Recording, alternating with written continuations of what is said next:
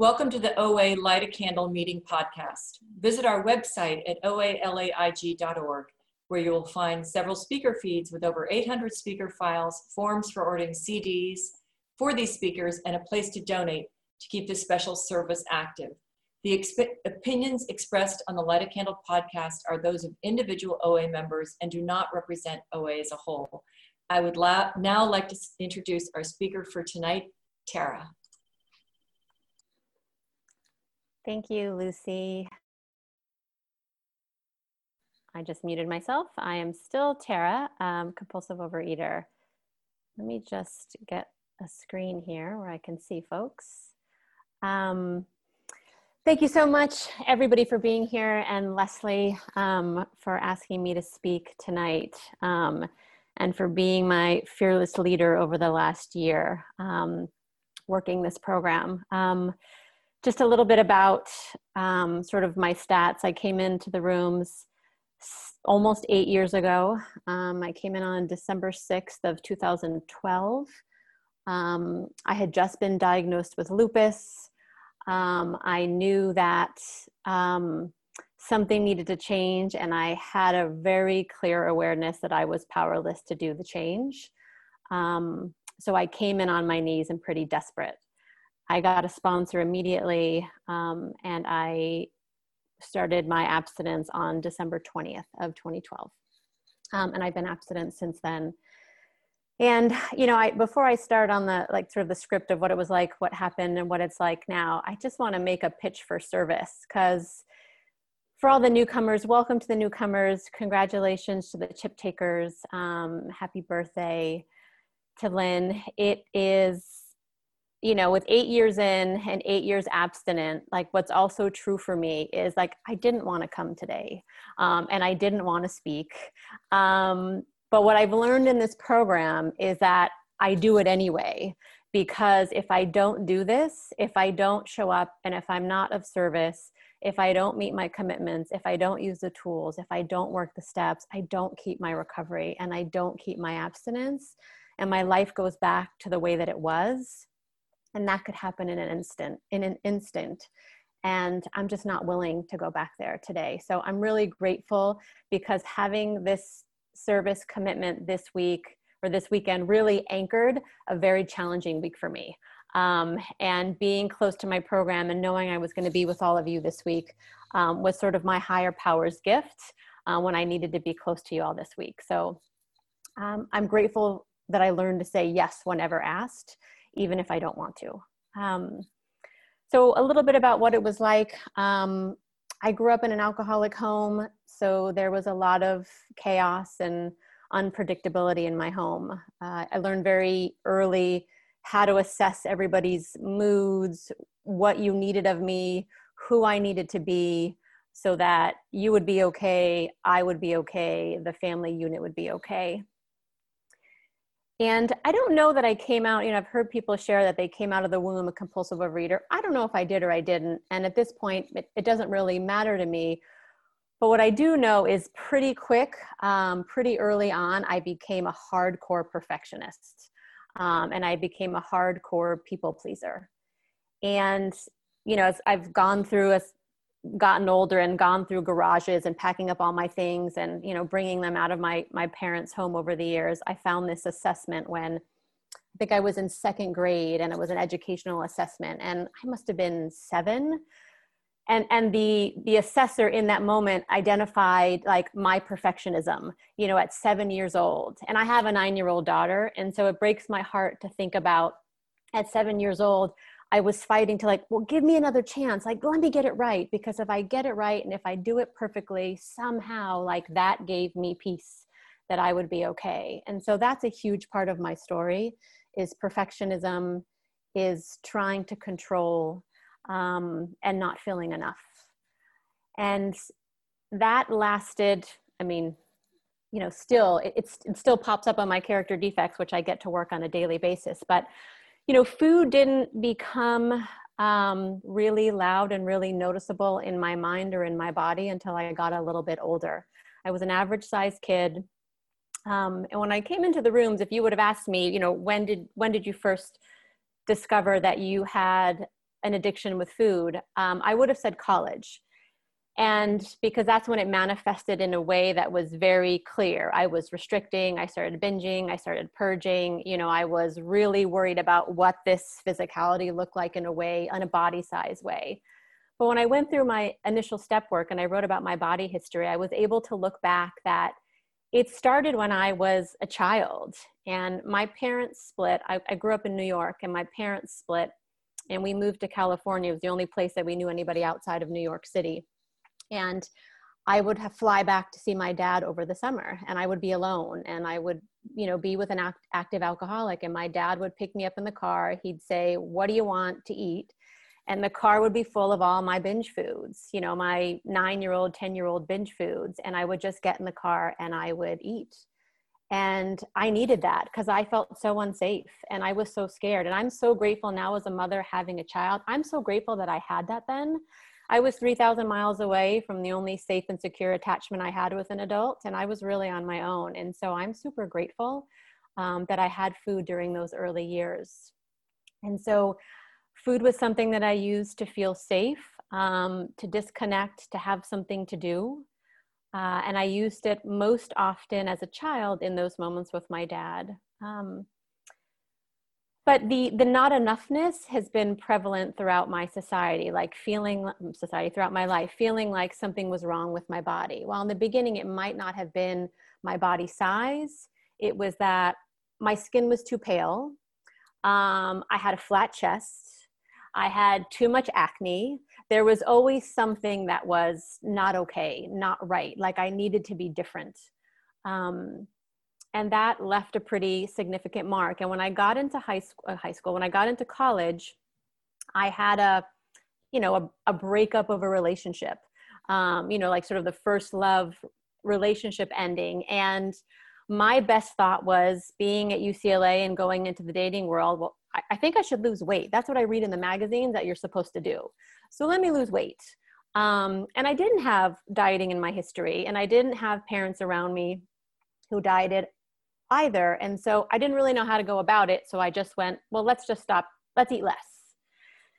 And so that worked for a while. And I got kind of a high off of eating less um, and I ate less and I ate less. And the control part of me loved it. Like everything else was sort of out of control in my life, but I could manage and control this. And that helped me feeling grounded and sometimes even powerful, in all honesty. Um, and so I restricted for as long as I could. Um, and that started showing up on my body. And I was still in college and I went home for the summer, and my parents took me to an eating disorder assessment and I wasn't willing and I wasn't ready. And as a part of that, I was sent to an OA meeting. I was 19 years old. I was sent to an OA meeting uh, focused on anorexic and, anorexics and bulimics. I was 19 years old. Um, probably everybody in the room was my age. Um, I didn't see myself. I didn't hear my story. I thought y'all were crazy. I said I would never do that in my 40s. Um, I'm just trying to lose a few pounds. Um, and I fled and I spent the next 20, almost 20 years, you know, doing research. Um, and that was painful research. Um, so 20 years later, I think over the, over the course of that time, you know, through outside help, some of the most profound manifestations of my disease um, were lifted. So purging stopped, binging did not. Um, and what I recognized over time is that, and I have the language through this program is, and the big book is that I have a God sized hole. I have a spiritual malady. I will fill it with lots of different things. You know, food is absolutely like my first way of doing that. It was the first way that I learned how to do that. What you think about me is another way of trying to fill that hole. Screens, social media, television, television, things like that. I can fill it with. I can fill it with jobs, um, jobs that are important with adrenaline that are changing the world. I can fill it with shopping. I can fill this God sized hole with so many things. And so, what that has looked like in my food and my body is this like, food has ebbed, has ebbed and flowed over the years. Um, and so it was hard sometimes to see that like i needed to come back here And when my, my daughter was born in 2010, I think that's the, you know, that's what it was like. What happened was my daughter was born and everything, like my world was turned upside down. Um, a complete loss of control, a complete loss of identity, a complete loss of time, of privacy, of everything that I knew to be true. And my eating disorder took off on a level that it hadn't really manifested since I was in college. And it was lying, cheating, stealing, like you name it, I was in the throes of it. So, and I was one of those go to the grocery store, pretend I'm having a party, you know, to make a, an excuse for all the food that was on the conveyor belt. I'd figure out like how much time could pass to change shifts at fast food restaurants so I wouldn't see the same people. I'd talk to pretend people in the back of my car. Um, I'd go to different, I, I came up with whatever lie I could. I would tell my husband that I was going to grocery shop and care for the family while I was going out to get binge foods and sit in a parking lot. Um, I've done it all. Um, I've eaten out of the trash, and I share all that just for newcomers because when I first came in, I felt like I was the only person on the planet who had done that. And I had such shame over it. And when I came into the rooms and people were talking about, and I see Mickey going, yeah, like, and we can laugh about it now, like, it just takes the shame out of it. And I just realized I'm just another bozo on this bus. There's nothing unique about me. Lots of people think the way I do, do what I do, and I get such comfort out of that. It really lets me be honest. And honesty is also the way that I get close to my higher power and I get recovery. So I share that um, because it's part of my story and it's true. So my daughter was born, and, and my bottoms were there were several. I, I kind of had to hit you know progressively lower bottoms. Um, one was getting was getting diagnosed um, with two autoimmune diseases, as I mentioned. One was lupus, and through my own research, figuring out that the way that I had treated my body, um, both by what I put into it, what I did to it, the chaos and stress in my brain, had manifested in autoimmune conditions and recognizing that some of that would need to be changed. And I had tried, like I had tried for 37 years. Um, and I was pretty accomplished in the outside version of my life. So I had checked a lot of the boxes. I had the master's degree, I got married, I had the kid, I had traveled, like I'd done all those things, but um, I couldn't do this. Um, so that was one of my bottoms. And the other bottoms was just the level of lying. You know i wanted to become a parent. My husband and i actively tried to become a parent and i found that i was lying to my you know 15 month old daughter about what i was doing so we would go i'd take her to an indoor playground and we'd stop at a drive through on the way in and i'd say oh mommy's just getting water she didn't know what i was doing she didn't care what i was doing but the fact that i was lying um, and then I'd take her to the playground and only stay the amount of time that, you know, that was appropriate so that I could then go back to the same drive through to get more. And I was checked out. Like my daughter was getting in the way of my disease. She was getting in the way of my food and what I wanted to do with my food in my body. And I think those two things combined my lupus, lying to my daughter, not being present, and realizing that the level of my lying was was just pretty deep i knew that something was not okay um, and i knew i wanted something different. So i went online and i looked and i knew oa existed obviously because i had gone almost 20 years ago to my first meeting. Um, and i came in i i heard i don't think i think i found the podcast right away which is why this is such this was such a lifeline to me. And I think when I first got the idea that something is wrong, and with the fear of my lupus that I could die, like this was a progressive disease with my addiction, and also with this autoimmune condition, like I could progressively get worse and I could die.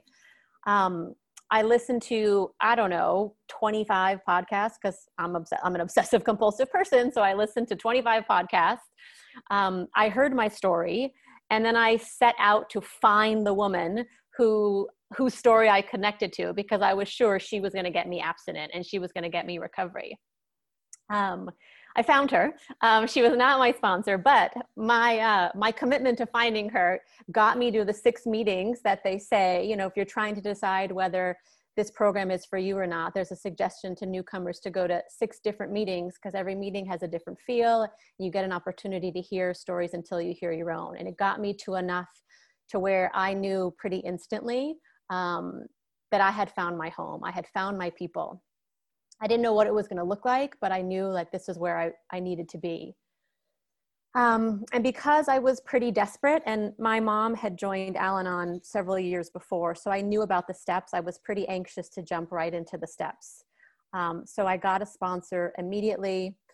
Um, I started working the steps immediately. And I got abstinence uh, pretty quickly. And I will say, just because it's also my story, you know, my first couple of weeks of meetings, I was binging on my way to the meeting and I was binging after the meeting. Like that's, that was also true for me. Um, because I think I, I was getting, I was having some realizations about the depth of this, this addiction and this disease that I had. Um, and it was really scary. And I found a great sponsor um, who was exactly what I needed at the time. And we started working the steps. And I had a lot of willingness. And I think that's been key for me. And my willingness is not always the same. Um, but I came in and I was willing. And I started going to two meetings a week. Um, I called my sponsor daily and left a message with a list of questions I was asked to answer. Um, I had a service commitment at a meeting. Um, I started with a you know a daily spiritual practice, and I got right into it. And I I experienced the pink cloud pretty immediately. Um, my body started changing. Um, I was still learning a lot. You know, I, I always knew that I had a lot of feelings. I don't think I knew the level to with which I had feelings and the intensity of them until I put down until I put down the food and the attempts to control my body. Um, and one of the things my my sponsor said when I came into the rooms, which was so helpful for me at that time, was that when I came into the rooms, I gave up the right to manipulate my body. Um, and so what I needed to do here was to focus on the big book, the steps, and the tools, and doing the footwork, and God would take care of my body. Um, and that has been true for me. When I and there have been times in recovery where I, I, get sort of the itch to mess with my body. Um, and also with an autoimmune condition there are there's a lot of information out there about the diet that will you know cure all of your symptoms. And so for me like for all for, Mel to speak for me that's sexy. You know the idea of like changing what i eat controlling it for my health um, can still be sexy to me. So i i need to stay close to the spiritual and the emotional pieces of my recovery and the physical piece then generally takes care of itself.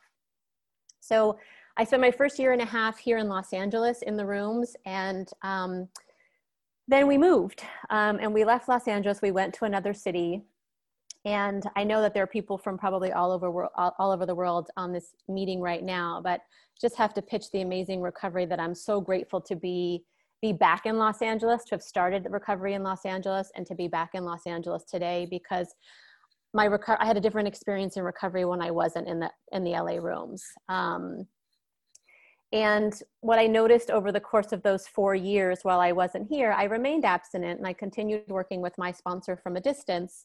Um, but my two meetings dropped to one. Um, I didn't have a service commitment.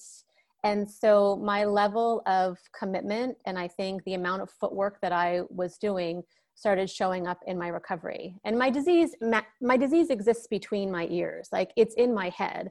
The food is just the manifestation of what's in my head. And so my head was getting louder, my food was getting louder. Um, and things started feeling a little bit shaky for me. And I also noticed slowly over time that my body started changing and weight started coming on a little bit at a time. Now, I was on different medication, I was perimenopausal, like who knows? But what's also true is that my food was getting bigger and my food was getting less spiritual. And that's what's honest and true. Um, and I know that I'm only as sick as my secrets. And if I pretend that it was anything else but that, it's not going to serve my recovery. Um, so I came back in i came back to los angeles and came back into the rooms and i feel like my recovery is having a renaissance um, i sort of say which is also the beauty. Like when i came in my first plan was overachiever perfectionist like i'm to get in i'm to go hard i'm to get the answers and i'm out. Um, and i remember when people would say you know i'm a grateful compulsive overeater. I think oh geez like are you serious? Like i'm not grateful about any piece of this um, and today like i'm one of those people because my acceptance that I have a disease, I have a spiritual malady that is going to be a part of me forever means that I know no matter how imperfect my program is, like the one thing I've done perfectly one day at a time is I've never left these rooms. Um, and I always am going to need these rooms and you and the steps and my higher power. Like I'll be 85 and I'm still going to have what's in between these ears. So I need this. And so I, I started working. Um, I started working with a new sponsor about a year ago, and again, like my higher power just gave me exactly what I needed because I needed somebody who would just call a spade a spade and somebody who had a recovery program that blew my mind. Um, you know, 30 years and 25 years in different programs and like walking this walk like nobody I've ever seen. And so today, what my program looks like, and this was pre Zoom, and I say that because it's easier to go to Zoom meetings these days. But pre Zoom, I was going to four meetings a week. I had service commitments in three meetings. Um, I generally call my sponsor every day. Um, I am I, I commit to call my sponsor every day, and I am of service. I I have sponsees um, my level of involvement is like it never has been and like by the grace of my higher power because who knew you know in august when i met her and we started working together like what i was going to need come march um, in this life and so my recovery today is i work it pretty hard and i have to work it pretty hard and as a result i've been able to go through the last year of my life which has brought a lot of pain um, and a lot of turmoil abstinently. And what I've been able to do, and, and while I've been abstinent all along, it feels different today. Like there's another level of, of honesty, I think, in me and recognition that this isn't supposed to be convenient.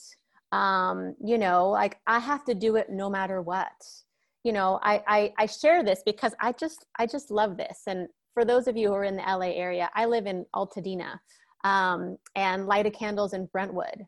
So that is a commute on a saturday afternoon. And i can come up with a million reasons my lupus my daughter you know yada yada yada why while why it's not convenient and my sponsor you know very lovingly reminded me it's not supposed to be convenient. Like nobody ever said this was going to be easy. It's simple but it's not easy. So get your butt to brentwood on saturdays because you want recovery. And come early and stay late and sit in the front row and thank the speaker and and get in the center of the herd. I think my first you know 6 years in program i was on the periphery and and i share this in this way because it makes me laugh and it just reminds me of my daughter but my daughter's obsessed with you know wild felines she wants to be a nature photographer when she gets older and she's obsessed with cats big cats. And so we watch a lot of nature documentaries. And so if you're on if you are an animal if you are a gazelle and you're on the outskirts of the herd you're getting devoured. Like you're done. And so for me like when i was on the outskirts of always herd you know, it was working for a while, but I was on my way, I feel like, of getting devoured again by my disease. And so today I'm in the center of the herd. And that is giving me, you know, day, one day at a time, a recovery that I'm so deeply grateful for and that I so deeply need. Um, and so today, life is, you know, I'm, I'm a different person. You know, when people meet me today who didn't know me before recovery, they think I'm calm. Um, they think I'm, you know, reflective and meditative. Like I, I, I mean, in my core, I'm still a hardcore type A, intense New Yorker. Um, but but I think this program has really manifested where I get to show up in a way that's different. Like I really embrace that I am a human having a human experience, which means I'm super imperfect. I make a ton of mistakes. Um, and that's just what is expected of me having a human experience.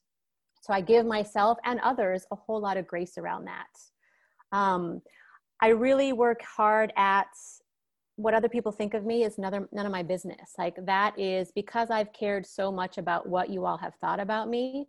You know, that was such a gift that what other people think about me is none of my business. And I also can't control it.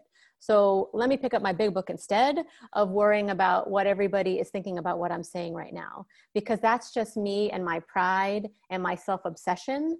Um, those are my character defects that manifest themselves. And so I have a blueprint for living today. And, and I know it's not uncommon to hear people say that, but gosh, it's so true. So, yesterday when I woke up, number one, I was able to identify that I was feeling hopeless. Like that's amazing. That number one, I can art, I can reach in and feel that I'm having a feeling. I can name that it's hopelessness, and that I then call my sponsor, write a letter to God, meditate, pray, call other people, you know, and keep going down my list of tools and then make my action plan for the day and say, all right, higher power, I'm just going to do one thing on this list at a time. And then the end of the day will come. Um, I planned my food. The end of the day will come, and tomorrow will be a new day. And these days, that has been such a gift for me because the solution is never in the food for me. But if I don't have, I heard somebody say, I think it was last week, the speaker, what was it? Planning and execution. Like I have to plan and execute because left to my own devices, I'm still sneaky. Like, and I'm still going to think like ordering out is a good idea because I'm feeling hopeless. Um, ordering out is never a good idea for me when I'm feeling hopeless, unless I call my sponsor and I talk about it ahead of time and I plan what I'm going to do around it. So today, I I work I work a program that I feel proud of. I get to show up with integrity. I do things that I don't want to do on a daily basis um, because that's what I have to do to be in recovery. And I get to then show up as a fellow, as a daughter, as a wife, as a mother, as a worker, as a member of my community in a way that I wouldn't have been able to and I didn't before. Um, I'm proud of who I am in the world um, I feel most days I feel good enough in the world. Um, and that from where I came from, um, that I was never enough, and that the only way I would be okay is if I was perfect, achieved everything, and made sure that like I people pleased the you know what out of you. Um, the fact that I can just walk through the world feeling good enough, if I get nothing else out of my recovery, like that is plenty. Um, because that gives me such freedom on a daily basis. 10 minutes. So, thank you. Um, and just before I'll, I'll wrap up and then I can take any questions. You know, I also just want to say that the gift too, and I remember when I was a newcomer, this was important for me to hear is I've gone through really hard things abstinently. You know, before coming into these rooms, you know, if you didn't call me when you said you were going to call, like I was binging you know, if it was raining and I forgot my umbrella, I was binging. Um, like no matter what it was, if there was a slight, if I was two minutes late for an appointment, I was binging. Um, and when I heard people talk about all these really painful things that they had gone through and they had gone through abstinently at the beginning, it blew my mind. And almost eight years in, you know, that has been true in my life. With my own health journeys. You know, I lost a pregnancy. My dad was hospitalized long term through this pandemic you know he he had covid. I'm far away. I mean there's been really hard painful things um, and i've been able to be abstinent one day at a time through really painful things and that's something i never would have imagined and it's true. Um, it has been true for me and i feel confident one day at a time if i continue to do the footwork um, like my higher power and the steps and all of you like will keep me abstinent um, through whatever life throws at me. Um, and i'm also very clear that if i stop doing the footwork um, this recovery is gone in a minute and i'll have my head back in the trash lying to my kid and checking out of life. And I will go to any length to not go back there. Um, and so I just, I'm grateful to all of you, your recovery, your commitment, and the footwork you do by showing up um, every week to this meeting and others. And so just thank you so much for my recovery and for the opportunity to share tonight. Wonderful. Thank you so much, Tara. That was amazing. Um, so we have about seven minutes for questions. Um, so if you would like to ask Tara a question, you can either use the raise hand function, which is you can find by clicking participants, um, or you can chat them directly to me if you're not in a space where you can speak verbally, um, and I'll read them out to Tara. So looks like Nancy has her hand raised. Nancy, you want to ask your question? My name is Nancy B, and I'm a compulsive overeater, 100 pounder. I've been in OA 44 years with 150 pound weight loss. And Tara, wow, what a wonderful share that was. I'm hoping that you may share, because I know there's people hearing this all over the world, so many new people, a little about this program, how it promises to be happy, joyous, and free. How maybe now by inches and seconds, you don't do things anymore that can get you in trouble, about your relationship with your child, how it's improved. If you could not spend a few minutes telling us about what it's like walking through that arch of free mm. man, a little about recovery and the Absolutely. joy. Absolutely. Thanks for the question, Nancy. I mean, I love to talk about my recovery and being a parent. I mean, that is something I'm having a beautiful experience as a parent, and it's because of recovery.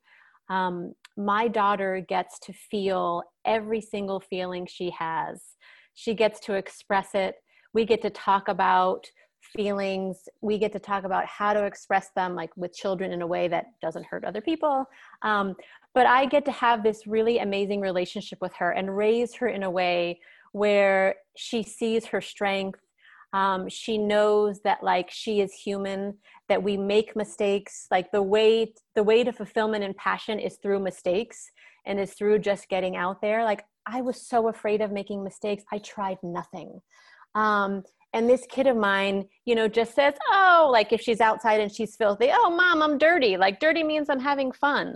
Like i've raised i've raised that child which is because of recovery. And and it's it's been such an amazing ride. And i also get to like have this beautiful experience in all of my identities and the many identities where i see them as as opportunities like opportunities to grow opportunities to be a recovered person in the world. Um, and that is that brings me a lot of joy. But i think you know parenting is the way where I, I have seen it the most clearly is that my daughter just gets a different experience and i'm over the moon about that like i can't wait to see the human being the adult she's going to be in the world um, i mean she's going to have her own stuff um, but she's probably not going to have my stuff and that brings me deep and profound joy Beautiful. Um, we got a question in the chat. They would like to know um, what your daily routine is. Absolutely. So, most mornings, um, I start with prayer. I get on my knees. I say the serenity prayer, the third step prayer, and I'm a huge fan of the set aside prayer. So, for anyone who doesn't know it, it's, you know, God, please help me to set aside everything I think I know about you, me, the 12 steps, recovery, and then anything that is obsessing in my mind. So, this morning it was, what to do about my daughter's virtual schooling. Should we leave the country? Um, what am I doing tomorrow? Um, what do I do about the smoke in Altadena? Um, and then the end of the prayer is so may I tr- so I may truly know the truth and have an open mind to a new experience. I meditate. It ranges. Um, sometimes it's a minute. Sometimes it's five minutes. Um, my meditation is definitely a work in progress.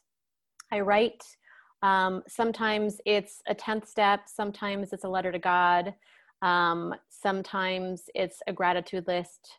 I don't always have control of my time in the morning. Um, I get woken up um, by a little one. So, and then I plan out my food for the day. I write what I'm, what my plan is going to be for, for food for the day. And that's my general sort of structure for my my daily routine. Great. We'll go back to the raised hands. Uh, Blake, would you like to unmute and ask your question? Yes, hi, I'm Blake. I'm a compulsive overeater. Uh, thank you, Tara, for sharing your story. I was going to ask, uh, what are some ways you connect with your higher power? I know you kind of just answered that a bit, but if you have any other uh, ways you can share, thank you. Sure, absolutely. Um, I pray all day, every day. Um, so for me, like I start the day with prayer, but I just sort of stay in constant communication with my higher power. I also have this um, I put my my hand to my chest. So if I'm like out in the world and I feel like I need to somehow connect myself, like ground myself in my higher power, I'll put my hand to my chest just as a way to remind myself that I'm not alone, that you know, as the big book says, like God is everything or God is nothing, and I make a choice every day to have God be everything. And so I put my hand to my heart, and that's just a physical reminder for me. Um, my sponsor also recently gave me just a, a quick prayer, which I love because it it off it reflects. I feel like the desperation that I often feel is, God, please send help.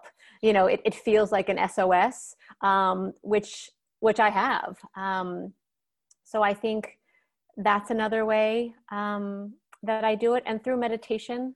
Um, I through, think meditation is is often the way where I feel like I can get my mind gets quiet enough to hear my higher power. Um, or to hear my intuition because for me like the journey of higher power um, sometimes it's outside of myself and sometimes i have moments where it gets a little bit like what is my higher power like sometimes it's the highest version of myself that when my disease is loud i'm not connected to um, so it sort of depends where i am thanks i heard that Great. Thank you so much, Tara. That's all the time we have for questions. We'll turn it over to Lucy, our secretary.